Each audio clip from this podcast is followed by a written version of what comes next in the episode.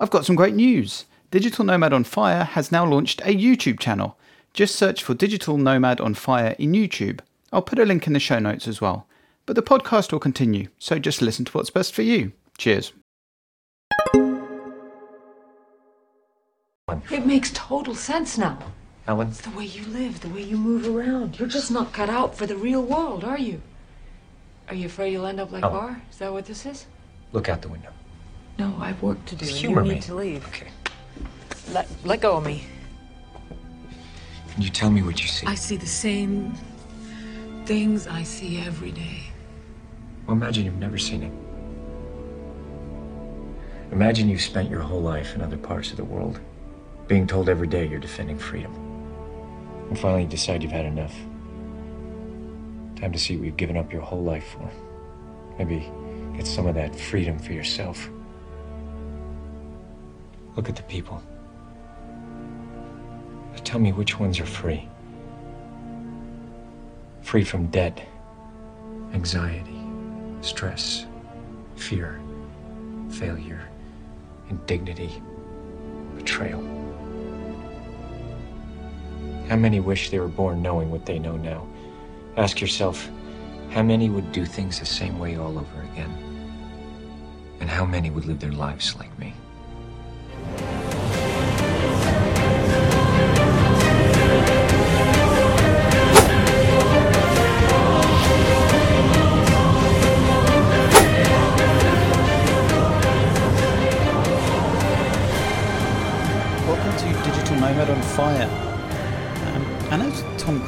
Saying in the excellent movie Jack Reacher, there, um, a lot of people do. I mean, he's making a slightly different point to me, um, but it's still quite relevant to most people. A lot of people, uh, especially in democracies, do have a lot of freedom. But um, do we really exercise it? Do we really follow our dreams? Do we really do the stuff we want to do in life?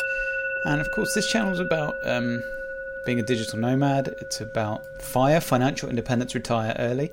And a lot of people are interested in these things. I guess that's why you're watching. Um, but they don't do anything about it because, oh, you can't be a digital nomad because your job doesn't allow it. Or uh, you don't, you have a mortgage, um, you maybe you have a wife and kids or a husband and uh, kids, or you, you're restrained or you have car payments or house payments. Anyone can be a digital nomad pretty much. And there are disabled people that do it. People of all races do it. People of all ages do it. It's really just about how flexible you are and how willing to try new things you are. So if you, um, and th- th- this could be more difficult if, if say at the moment you earn quite a lot of money, you earn hundred thousand dollars a year, but you couldn't do that on a job on the road. Um, you might think, well, I'm not going to be able to make enough money to live. You can live very cheaply overseas. I've got another video about this, um, which I'll link. But you can live very cheaply overseas. I've stayed in beach huts in, say, Goa in India or in Thailand for three US dollars a night. Three. T H R E, three. And they, they were pretty nice. I mean, they're basic, but you, you're right on the beach in Goa. Um, the cost of living is probably much cheaper uh, in a lot of places to, than where it is where you're from if you're from a developed country. So I'm not certainly not advocating dropping everything and just doing it and seeing what happens. You can take a lot of small steps to being a digital nomad um, to push you in the right direction. You can take a lot of small steps in FIRE as well financial independence, retire early. The premise of FIRE, if you're not familiar with it, is um, these are just example figures, but it, it works out something like this. You save up a million dollars.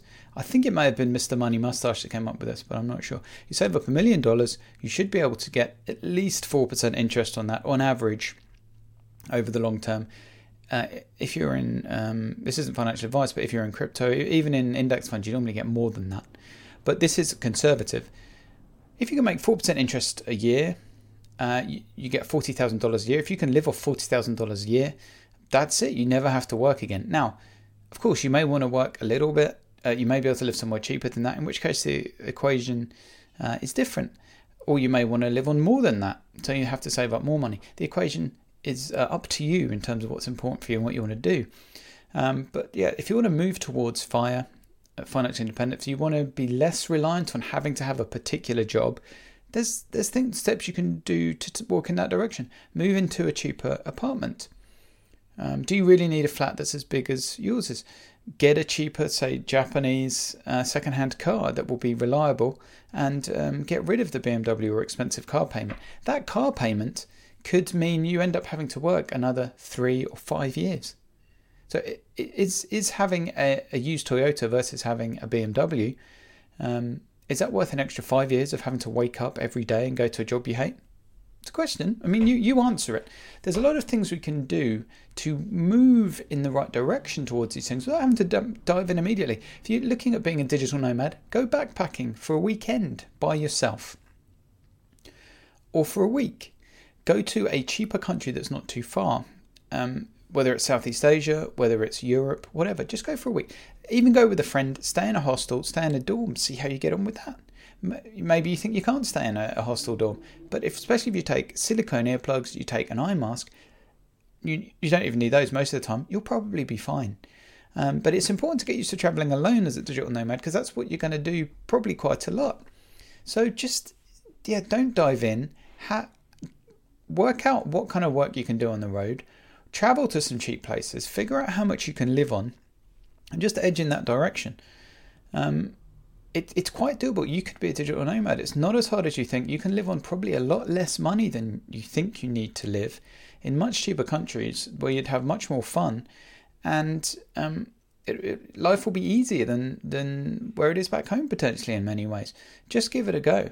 And so figure out how much you can live on when when you do a test trip or whatever uh, it could could be 10% of what you live on now. You don't need a lot to, to live. I'm not suggesting you go and stay in that beach hut, but for example, now I pay $400 a month rent in Prague, a very developed city, right in the centre, in a, in a, in a shared apartment.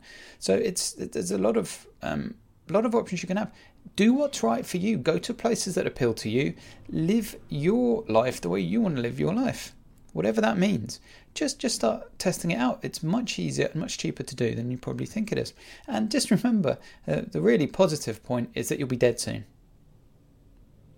I mean, inside, I mean that's not ideal. No, no, no one really wants to be dead, hopefully, but um, you will be dead soon. So you might as well just give it a go. Because do you want to be on your deathbed whenever that comes, thinking, "Oh, I wish I'd tried being a digital nomad." but it wasn't possible for me. It's possible for you. Trust me, it is possible. You can do it. And there's a lot of little steps you can take right now to just edge in that direction, dip a toe in the water, get a bit closer to it. Move to a, a cheaper flat in where you live now. Get a cheaper car, get rid of a car. I've never owned a car, never wanted one. I spend $200 a year on all public transport in Prague, $200. And an Uber is $3 a ride, more or less, $4. I'm just converting this to US. Um, and I don't take Uber that often anyway. Think how much money you could save if that those were all your local city transport costs. One or two dollars for one of the best beers in the world. That's what it costs here. Um, so, and this is just one place. There's loads of places as cheap as this, and in many ways nicer than probably where where I'm from, nicer than where you're from, and more interesting because you're foreign. And uh, people here are different. Like it's just a more stimulating environment. So you can do it. Um, and if you're interested in it, just edge in that direction. Um, and also think about what the worst case is. If you tried it, if you've tested it out with traveling, you became a digital nomad, you don't like it, you can go home. You could probably get a similar job to the one you've got now easily. The four-hour work week is very useful for some ideas with this because, and I've, I've on the podcast recently, I did a retrospective look at the four-hour work week, the classical digital nomad book. I think this came out before the term existed. Um, there's a lot of good ideas in terms of persuading your boss to let you work remotely. And of course, because of the virus, that's now much more relevant than it was when that book came out. So maybe you don't even have to quit your job at all. Maybe you could go and stay in Greece or Spain or Argentina or Thailand. I highly recommend Southeast Asia as a digital nomad location because people are super nice, the weather's great, it's relatively safe, um, the food's great. Uh, maybe you could just go and work in Thailand for a month, and your boss maybe doesn't even have to know, or maybe uh, you've worked remotely before and proven that you can do it, so you could do that for a month. Test the water, build up to this. I mean, I, I, I started being a digital nomad slowly. First, it was a, few weeks a year, then it was a few months a year, and then it was uh, a year and a half straight, and then I moved to Vietnam. So, yeah, just build up to this. You can do it. Just take take the steps required Um, so, and you know, in terms of financial freedom, which perfectly dovetails to this, what's important to you? Is it the nice car? Is it having three unused rooms in your house, um, or is it loads of stuff you never use? Is it lots of expensive restaurant dinners, or is it waking up every day in the city you want to wake up in, in the country you want to wake up in, with who you want to be with, um, not knowing or knowing that you could uh, go to any country you want that day. Uh, you're not in any debt. Uh, you have as much money as you'll ever need, or you have have enough money for a few years, and you have complete freedom. Trust me, that for me anyway, the latter is much more important. Uh, so yeah, I think Tom Cruise, uh, in his wisdom, and Jack Reacher in his wisdom, is again making a slightly different point to what I'm making, but the, it it's so close that, um, that it's very relevant. And, and and again, I'm not saying I'm like Jack Reacher or Tom Cruise, of course not. But the points he's making in the video at the start there are very relevant to most people. I think. Um, if you hate your job, there's there's tons of options. Start taking small steps um, towards improving it.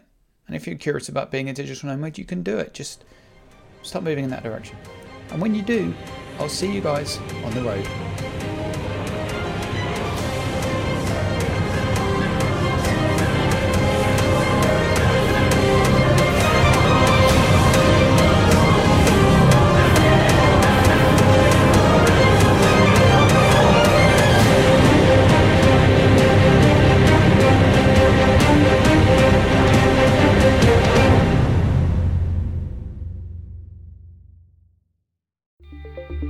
Digital Nomad on Fire. Tap subscribe in your podcast app to get every episode. Please review the podcast on iTunes, it really helps. Go to digitalnomadonfire.com for more info. Thanks.